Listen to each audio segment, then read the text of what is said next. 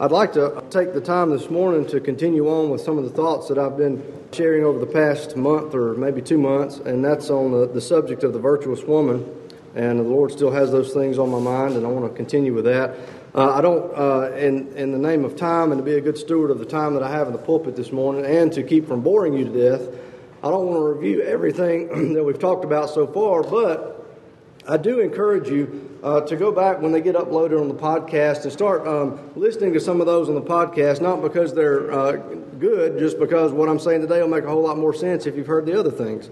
But in 20 minutes, I don't have time to go back through all those, but I do want to mention just a few things uh, that we have covered just to kind of lay a little bit of groundwork. If you remember, we talked about the virtuous woman. We talked about uh, in Proverbs 31 is where you'll find these things if you want to turn there that the word virtuous uh, carries the notion of a force. And virtue is a quality that is a forced force to be reckoned with uh, by the powers of darkness. You think about something like prayer. Prayer is a weapon against the powers of darkness. Uh, uh, the, the powers of darkness have to fight against a praying saint. That's a weapon. Uh, somebody that's, uh, that's, you know, stays in the Bible and the Word of God and they're able to, uh, to meditate on the Word of God. That's a force that the powers of darkness have to reckon with, meaning that when you find somebody that is studying the Scripture and you find somebody that is in prayer, they are it's a more difficult battle for the powers of darkness to overcome them than somebody that's over here that hasn't given a second thought to prayer or the bible well, in the same way, the quality of virtue, somebody that is expressing the quality of virtue, that is also something that the forces of darkness have to reckon with. So that's what the word virtuous means. It's a force, uh, and, and we talked about it being kind of like an army, and we talked about the qualities of a good soldier and how a good soldier has to have many qualities to be a good soldier. He can't just have one particular quality. And that's why the Lord gave us in His Word many, many, many qualities of a virtuous woman. So when you find a woman who is emitting virtue in her life, you find something that the devil looks at and says, hmm, that's, you know, we can go after her, we can go after the, the, the household that she looks after, but it's not going to be easy. And that's how I hope all of our women, what I hope all of our women strive to be is a woman of virtue, because as I mentioned in the past, a society that has women who strive to be virtuous is a society that is far better off than a society that does not have virtuous women in them. So I encourage all of you women to strive to be this. I'll also say this in somewhat of a review is just because we are talking about a woman here doesn't mean everybody else can tune out because you could you could just as easily apply these to a virtuous man. But the Bible has written this as a woman. But if you're a man, you need to know what a virtuous woman looks like. One, because if you're not married, you need to be looking for those qualities in a woman. And uh, you know, fathers need to know what vir- the qualities of a virtuous woman, so he can teach his children. And a, a, wife certainly needs to know them, so she can become that person. And a young woman who's looking uh, in the future to be married needs to know them, so she can become those. So this sermon is not just for women; it's for everybody. We started in verse 10. It says, Who can find a virtuous woman, for her price is far above rubies? The heart of her husband doth safely trust in her, so that he, sh- so that he shall have no need of spoil. Those are the two verses that we've covered already. In verse 12, and that's the verse I want to cover today, it says, She will do him good and not evil all the days of her life. Now, when you read through the Bible, Oftentimes, you will find the word evil. When you think about the word evil, you know, you may think of like a vampire and somebody dressed in, you know, black clothes and fangs and all that kind of stuff. Certainly, that sounds kind of evil. But oftentimes in the Bible, when you find the word evil, it simply means trouble. You will find that the Lord uh, regrets some of the trouble, some of the evil, he says. He says, It repenteth me of the evil that I have brought upon them. He doesn't mean that he did something evil to them. It just says I caused trouble for them, and he is righteous in doing that. Uh, and if you read in, uh, I believe it's the, the book of 1 Samuel, you'll find that the Lord sends an evil spirit to trouble Saul. Now, the Lord didn't go over to a demon and say, Hey, demon, I need to work with you, and I want to use your wickedness to go over here and cause trouble for Saul. It just means that he sent a spirit from himself, the Spirit of God, that came over and troubled Saul, maybe as a chastisement for the way Saul was behaving. So sometimes when you read the word evil, don't necessarily think of just some, uh, think of wickedness. Sometimes it just means trouble. Now, it says here that she will do him evil, she will do him good and not evil all the days of her life. You know, there's an old saying that goes something like this it says, Don't go looking for trouble because trouble will find you, right? And my goodness, is that not the truth? Some days when I get up and I do my very best to avoid trouble, the next thing you know, you found you've got trouble. Because trouble is looking for you. You find yourself maybe with a flat tire, you find yourself with a sinus cold, or you find yourself with all types of trouble. Trouble is going to find you no matter how carefully you step. Sometimes trouble can find you just simply the, that you are in the path of somebody that is absolutely determined to be mean and rude and ugly that day. Have you ever been that person? You ever been just going along and all of a sudden you find yourself interacting with somebody that's just bitter and harsh towards you and they have no reason? Trouble found you. So we don't have to go looking for trouble. Trouble is certainly going to find us, but here's what I want you to think about. When trouble finds you, or maybe you've caused your own trouble, which is a lot of a problem that, that we have a lot of times. When trouble finds you, I want you to think about the effects that that trouble has on your mind. Now, there are people out there, I know, that thrive on chaos. And when everything is in order and everything is at peace, that seems to be when they're the unhappiest. And they go looking for chaos. They thrive on chaos and they thrive on trouble. Trouble. I don't want to be that person. I want to be like Paul said. I want to live a quiet and peaceable life. And when trouble does come my way, it weighs really heavy on my mind. And it affects me. Sometimes, uh, you know, my family will amen this till, till the cows come home. Sometimes I can be in the room with them and I can be uh, present there and we can be eating dinner together, but if I have troublesome things on my mind, I might as well be a million miles away. You ever felt like that? Because trouble gets on your mind and you think about it and you you kind of analyze and you're thinking, what am I going to do next? What am I going to do next? And you kind of snap out and you think, man, I'm sitting here at the table with my family we should be laughing and having a good time and talking to one another. But I'm just kind of sitting here kind of sour because I got all this trouble on my mind. That's what trouble does. Trouble affects our mind and it takes us away. It distracts us from being the type of person that God intended us to be. Now, when you think about people throughout the Bible that, that cause some trouble for their family, there's a tons of them. And for you women, you can amen this if you want to. Most of the time, when you find somebody causing trouble, for their family, it's men. Men brought a lot of trouble to their families at times. I had to kind of dig and dig and dig to find examples of women causing trouble for their family, but I found a few, but I'm just going to give you one of them. In Genesis, the 31st chapter, you've got the story of Jacob, who has married Rachel and Leah. And Rachel was his love, and you can go back, I don't have time to go through all of those things. But he's married this woman named Rachel, and he is working for a man named Laban who is, who is Rachel's father. And he works for 14 years to, for the hand of Rachel, and he works so many more years to, to obtain some cattle from him. And so he works for Laban a long time. And he's, he's married Rachel, and, and uh, there's, he has children. And so, uh, you know, Laban now has grandchildren through Jacob and Rachel and Leah and, and all that. And so Jacob is a big part of, of, of Laban's life. And one day Jacob decides it's time for us to go. It's time for us to leave. And so they load up everything. Now, he doesn't go to Laban and say, hey, we're, we're leaving now. He, he does in a sneaky kind of way. He sneaks off and, and he takes all of his possessions and all of these things away. And Laban comes back and he finds that they're gone. And Laban gets to looking around and he realizes that the gods, little g, that he had in his household are missing. And he gets very upset about it. Well, what has happened is when they're all packing up to leave, Rachel steals them. Rachel steals those idols and she hides them, and they're, they've gone on a pretty far away uh, on their journey. And all of a sudden, Laban realizes what has happened, and he gets all of his men and all of his people, and he comes like a crazy army coming after them, and he finally catches up with them and he gets really upset and he goes through all of this he, he goes through searching everybody's bags and him and jacob get into a big uh, big argument about the whole thing and rachel has hidden these idols and uh, the bible said basically like in a saddlebag of, of, the, of the camel that she had there and she's able to, to sneak away without laban finding out about it. But i want you to think about that, that moment. Here jacob is just kind of you know going along on his journey and he's got all his possessions and all this all this stuff, and all of a sudden he hears the sounds of Uh, horses coming and camels coming and men yelling and screaming, Stop, wait, wait. And the next thing you know, Jacob has found himself in a face to face yelling match, argument with Laban because Laban is accusing him of being a thief and stealing his idols. Well, what brought that upon Jacob? Rachel did.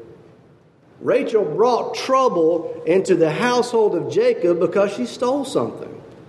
Now, the Bible says a quality of a virtuous woman is that she will do him good and not evil. She will not bring trouble into that household. Now, I, I started to think back about all the trouble that I brought into my household, especially when I was a kid.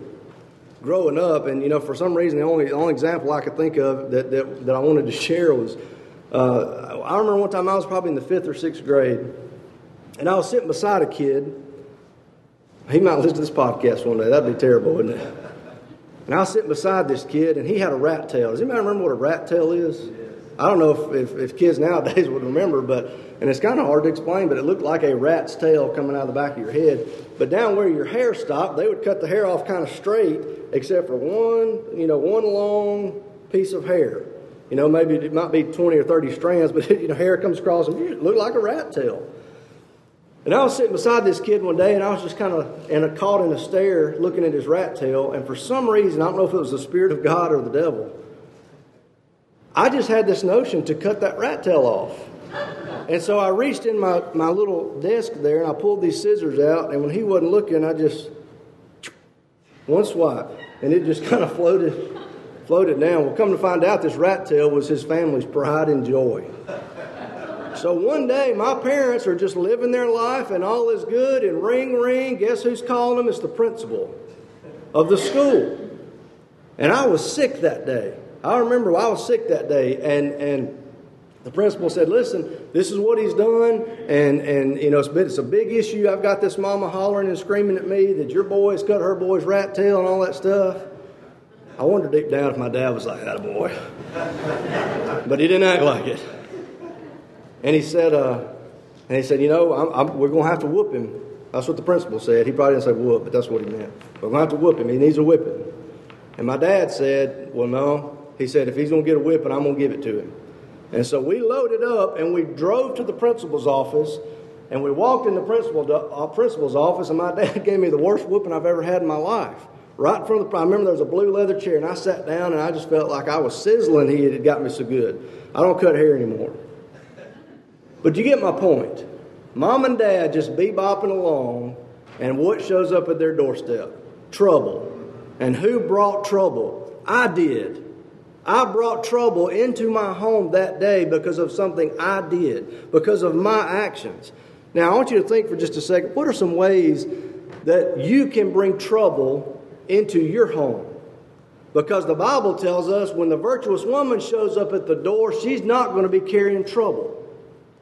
How do you how do you bring trouble into your home? Well, again, I analyzed myself. What about complaining? Have you ever thought about that? You ever thought about how a complaining attitude brings trouble into a home? I can think of times that I've come home from work and maybe I've had a bad day or whatever, something, you know, something's irritated me. And I, I, pull up the driveway, and as I pull up the driveway, I can see Tiffany standing in the driveway. The kids are standing in the driveway, and they are jumping up and down like I'm the greatest celebrity in the world. That's a good feeling. And I pull up, and they are so excited that Dad's home. And we and I open the door and they come piling in the truck door and guess what I've brought home? A sour complaining attitude about the things I've had to deal with that day. And after a minute or two of me talking, Tiffany said, Hey, how was your day? And, blah, blah, blah, I start just vomiting out complaining. You can feel that spirit of peace just evacuate the room because I brought trouble to my home by complaining. And the happy go lucky, fun peacefulness that they were experiencing is now gone because I showed up with a suitcase full of complaining that brought trouble to my home. What about financial trouble? That's certainly something that we can bring to our home. Financial trouble. You know what? If there's a person that, and I've been this person before, you know, I got two speeding tickets in two weeks one time. And I brought a financial burden to my family when we didn't really have the money at the time to pay those tickets. That's a way we can bring trouble into our home. What about relationships? My goodness. One of the ways I see a lot of trouble getting into homes nowadays is through the relationships and how we deal with other people. You know what? One of the worst, one of the things that will get you more trouble in this world, it sits in your mouth, and it's called your tongue. Your mouth and the things that you say, or the things that you type, can get you in a world of trouble. Sometimes people may get on Facebook, or they may send some text, or they may just be out gossiping about this, that, this, that, and the other and they do what I like to call stir up a wasp's nest. And the next thing you know, they've got 50 people that are mad about this and can't believe they said that, and I'm blah, blah, blah, blah, blah. And all of a sudden, maybe that woman comes home and you, the husband says, Hey, how was your day? Well, I got 12 people mad at me, and I'm mad at them, and she's throwing things and stomping her foot. And all of a sudden, this husband's like, Where did this come from? She brought trouble into her home because of maybe a gossiping tongue or maybe because some, some uh, unbridled typing on Facebook, and trouble came into the home. What about irresponsibility? Being irresponsible, and just because you're not married, don't tune me out. Being irresponsible can bring trouble into our homes, right? I can remember one time that uh, most of y'all know I've got a dentist office down the road here, and you know, uh, you know, it is a business, and that's how I make my living. And because of that, I have to somewhat monitor um, you know, how often a patient misses an appointment. Because when a patient misses an appointment, I still have to pay my staff for that moment that they're not there to do that. So you can lose money very quickly when you have somebody that chronically doesn't show up. So we have to monitor that. If it gets to a point where uh, they're not showing up enough, we just have to say, hey, listen, we can't see you anymore. Not to be ugly, not to be intolerant, but you know, I just can't afford to have you as a patient. You know, I'm, I'm losing money every time you don't show up. We had this one person one time, they'd missed about six appointments. Two is usually the, the cutoff, but I gave them six. And I sent them a letter, basically saying, a certified letter saying, hey, we can't see you anymore. And it was a woman. And this woman called me the day after she got the letter, and she was very upset. And she said, I, and she was, she was not upset at me, she was calling to apologize, but she said, I want you to know when we got that letter, my husband and I fought all afternoon about that. Because he was so mad at me that now we've got this dentist right down the road and, and we can't go there anymore. We've got to drive 25 miles to Tuscaloosa and 25 miles back, and it's a lot of more of an inconvenience. She said, We have fought all afternoon about that. Well, you know what happened? That husband's just bebopping, bebopping along, and all of a sudden he's got trouble to deal with. And they argue all afternoon about it. And I told her, I said, okay, that's fine. You can come back, but, you know, one, one more and we're done. And she hadn't missed one since, thankfully. But you see, you get my point. Trouble was brought into that home. I, I had another patient uh, just a couple weeks ago that this child came in, and almost every tooth in their head was rotten. It was awful. It was awful. And the dad was with the child. And I just, I just asked the dad, I said, Dad, I said, I just got to ask, how, how did it get to this point? And this is what he told me. He said, he said, Well, I work a lot. And he said, I trusted that my wife was taking care of these things. And I realize now that she wasn't. That's funny because that was right after I preached on the verse, uh, the heart of her husband doth safely trust in her. Well, this particular man didn't have insurance, and I had to refer him to a, to a specialist. And, and, and if he fixes his child's teeth, it's going to be thousands upon thousands of dollars that they may not even have. Well, what did that, what did that woman bring to that home? She brought trouble. I bet they argued about that till the cows came home, and then she brought financial trouble. The Bible says a virtuous woman will do her husband and her family and her father and her boyfriend good and she will not be one that brings trouble into that home or into that relationship. Let me give you this one. Another way you can bring trouble into the home is being somebody that is easily offended. And I wanted to, I wanted to mention that one because we live in a world where everybody is easily offended. Brother Sam Bryant said something one time that I wrote down in my Bible, I'll never forget it. He said, We need to be too humble to be offended. Too humble to be offended. In Isaiah 29 21, this is a verse that says, speaking of the wicked, it says, that make a man an offender for a word. How many times do you see somebody on the news being just totally crucified because of something they said? Sometimes it's warranted, sometimes it's not. People make a man, people make a man an offender for a word, and it says, and they lay a snare for him that reproveth in the gate, and turn aside the just for a thing of naught. We make mountains out of molehills in 2020, right? We make mountains out of molehills. There's no such thing anymore as, you know what, you were out of line, but you apologized to me. It's forgiven and forgotten. There's, that doesn't exist hardly anymore. It's always, you have offended me. How dare you? I've got my feathers ruffled, and I'm going to take my ruffled feathers into my home, and I'm going to kick and throw a fit about what has happened to me. It happens on a national level, certainly, but it also happens on a small level. But the virtuous woman is the virtue is the type of woman that Brother Sam talked about. She's too humble to be offended. She's okay knowing she's the only one that's right. She doesn't have to blast her opinions out through there, and she's not a loud and stubborn woman. She's a peaceful, quiet woman. The Bible says here that she will do him good and not evil all the days of her life. You know the trouble that a 10 year old can bring to the family, to a home, is not necessarily the same trouble that a 60 year old can bring. And I've said this before, and I encourage you, especially you younger ones. Young men, if you're looking for a wife. And you see a pretty girl over here who has brought tons of trouble into her home that her mother and father have to deal with, I caution you. I caution you about marrying that type of woman. I don't care how pretty she is. Or if you're a young lady, I want you to evaluate the relationship you have with your father. Are your poor grades and your lazy efforts bringing trouble into the home? Is your lack of completing tasks that you're supposed to complete bringing trouble into the home? Is your irresponsibility or you, you being disorganized and you can't ever find anything and you're perpetually late? Is that bringing trouble into your home? I know those things sound petty sometimes, but listen, we can't afford in the day that we live in to give away any of the peace of mind we have because it's pretty rare to have peace of mind in, now, in, in today's time.